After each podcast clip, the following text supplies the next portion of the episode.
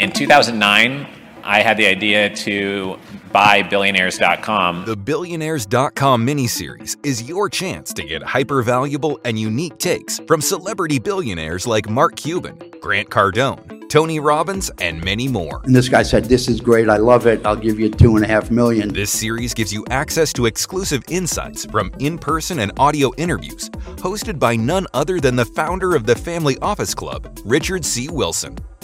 Get started now with an official introduction to the one billion dollars plus Expert Insights miniseries and see what these nationally renowned billionaires have to say about winning and succeeding in the game of capitalism. This guy, like, like of all the power players I've had in here, he's the smartest guy we've had here. No doubt.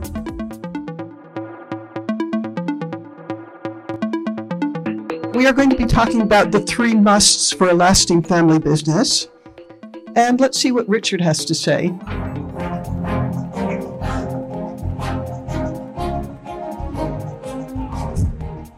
Well, yes, Richard, I did say one in a thousand. And to repeat the question, what are the odds of your family business lasting one hundred years? Because, you know, what's it all for? Why are we making this money? Why are we putting on those long, desperate hours? Why are we giving it our all? Well, probably because you want your family to benefit and you'd really like your family to last. What can you do to improve the odds? I mean, if the odds in general are one in a thousand, and I should quickly tell you where I get that figure. Uh, how many of you have heard of Dennis Jaffe? Some of you. Okay, he's worth knowing about because uh, he's a hero of mine. He has spent the last forty or so years studying family businesses and what makes them last. And so he is, it's Professor Dennis Jaffe. He has a lot of uh, academic knowledge of what makes things work. And I have practical experience because, as Richard mentioned, my family, actually he didn't mention, he mentioned that I come from uh, the Sheraton family.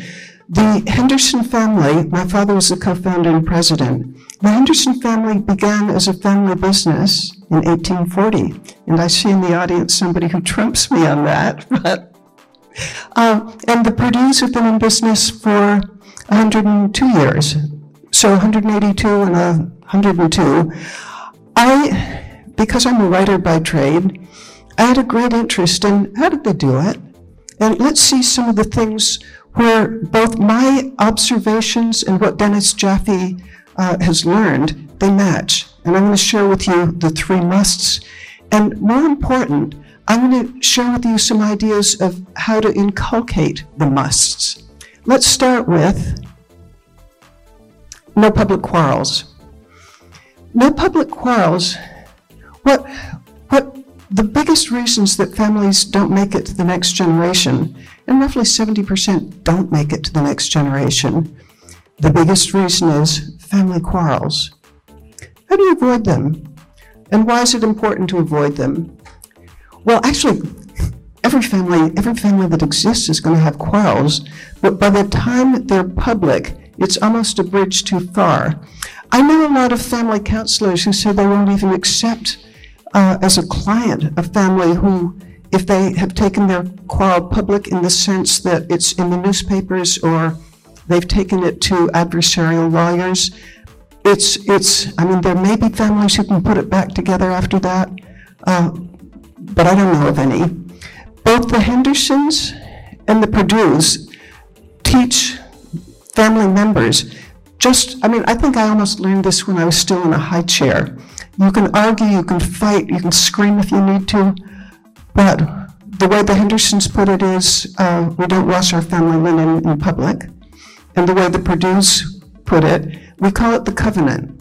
And the covenant is, again, you can fight as hard as you need to, but you don't take it public. Next, this is something, I, again, I get it from Dennis Jaffe, but it matches my own experience. He said that the families that last, probably by the second generation, but almost certainly by the third generation, they've discovered that philanthropy is just an amazing family glue. Because by the time you're in the third generation, there are a lot of people who aren't working in the, in the family business.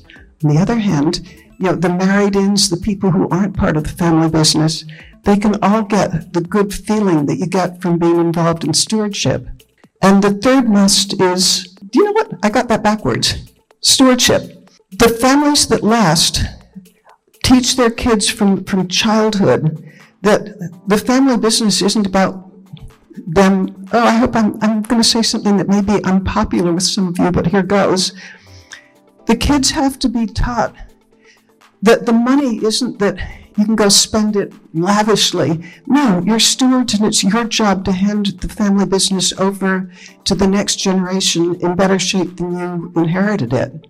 And so, yes, spend some of the money, but, but your real job, what you're there for, you know, the families that last are taught this, what you're there for is to teach kids, preserve it and make it grow for the next generation. So Dennis Jaffe says that, and, and I agree with him, that the families that last teach their kids from the youngest age that it's about stewardship. Philanthropy. Well, I already mentioned philanthropy in the part of about family glue. Let's jump ahead to how, you know, I've, I've given three principles. How do you inculcate this into the family? And I'm going to share with you first what the Hendersons do and then what the Purdues do. Uh, you're looking at John Cleves Sims Henderson from eighteen forty, and he did something that I just recommend to absolutely everybody. It's worked brilliantly for the Hendersons. It works for the Purdues. He, let, he and his children got together and they endowed uh, a family. It was called the Henderson Family Dinner. It's grown into the Henderson Family Weekend. But in eighteen ninety, he and his children put together money to have a get-together. And I bet everybody has seen what, what I've seen, which is a family, you know, the, while the patriarch's still alive, oh, the family's close, it's great. The patriarch dies, and you know, for two or three years they get together for maybe Thanksgiving, other holidays. By the fifth year, maybe they get together for a wedding. By the tenth year, the family's gone poof. If you endow family vacations, uh, this is a way of getting around it. This is a way of helping your family last. Service to the Family Award.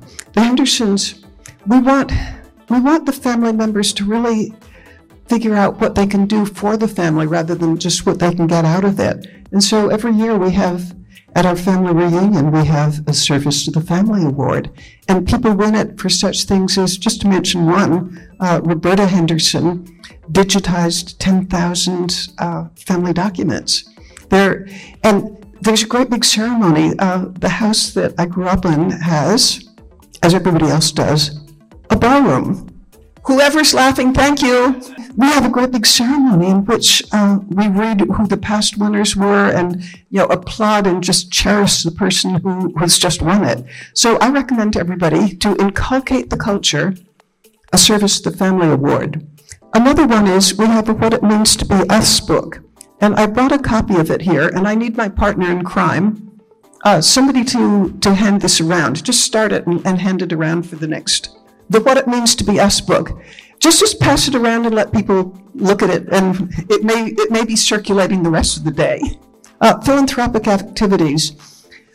I, I mentioned that before, but this is just such a way to create family glue, especially in a family that's geographically separated. And here's one that the Hendersons do. Uh, we have a blood drive, and you get on the honor roll if you've, uh, if you've donated blood. And no, every new donation, uh, newsletters go out, people are praised. You got a really good feeling, and uh, this is just a picture of one family member donating blood. Now on to how the, the Purdues uh, embed the culture. We have something that I'm really proud of. It's called uh, the Children's Newsletters. And with the Children's Newsletters, if you want your family members to absorb uh, lessons from like the youngest age, I recommend a children's newsletter. But the children's newsletters that we have, every newsletter is about embedding one of the family values. One of the Purdue family values is uh, being frugal. And so I tell the story of how great-grandmother Bunny Doo used to, when she baked her, her famous biscuits, particularly at Thanksgiving, uh, she would bake the biscuits, but then when she uh, took them off the baking sheet, it had been covered with aluminum foil, and after, after its use, she would wash the aluminum foil and, and reuse it. Uh, or, or save it for reuse. And well, that, that story is good, but it's not enough to really embed the culture. So every newsletter is accompanied with a treasure chest. And the treasure chest has an activity in it that will illustrate what the newsletter was about. And I'll show you what this one includes. It includes cost. Actually, every treasure chest is going to include costumes because kids love costumes. This is a chef's hat. Uh, here's a, uh, a chef's apron.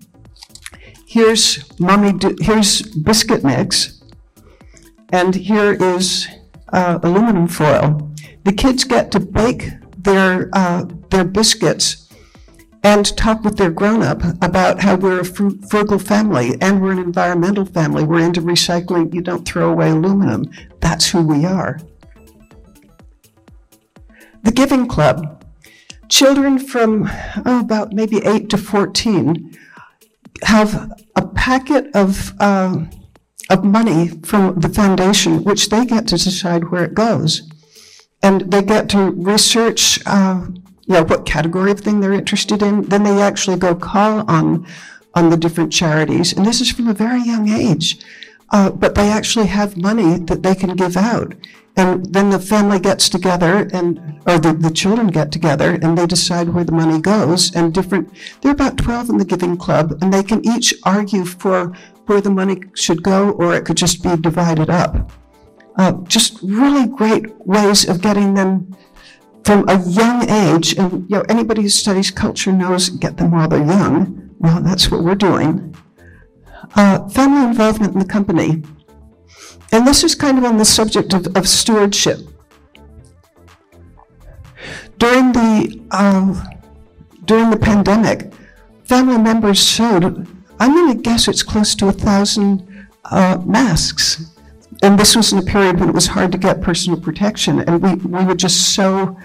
Uh, Purdue employs twenty-two thousand people, so we didn't get everybody, but we got a lot of people, and I think it was very meaningful that family members personally sewed masks. Uh, Subway, oh, I'm so proud of this. Family members got together and we voted. It was something like a couple of hundred thousand dollars of our own money uh, to do the following. We knew that you know, Purdue being an essential industry, the twenty-two thousand people who uh, are processing the food, uh, you know, it's hard times for them. We wanted to show them recognition. So what we did, and I wish it was my idea because it's so clever, uh, with the money that we raised, we bought tickets for um, a couple of meals for each, each Purdue associate. And it was tickets at Subway, and that had the huge advantage of Subway has Uh, Subway stores or restaurants in every place where we have a processing facility. So Subway was kind of desperate with no, uh, no with, with no traffic, and they're a big buyer of ours, so we love them dearly. So here we could have the associates uh, buying food, and well, accompanied by a big gushy letter from us saying how important they were and how we valued them. This is a tornado that I mentioned the family, the Kid Giving Club. The Kid Giving, Giving Club, uh, when this, this tornado hit a town that was in a Purdue processing facility, uh, the, the, at this meeting, one, one family member said, you know, let's support the town that supports us. Let's give all our money uh, to one place, and they did. And I just love that because each one, you know, coming in had their own pet. Um,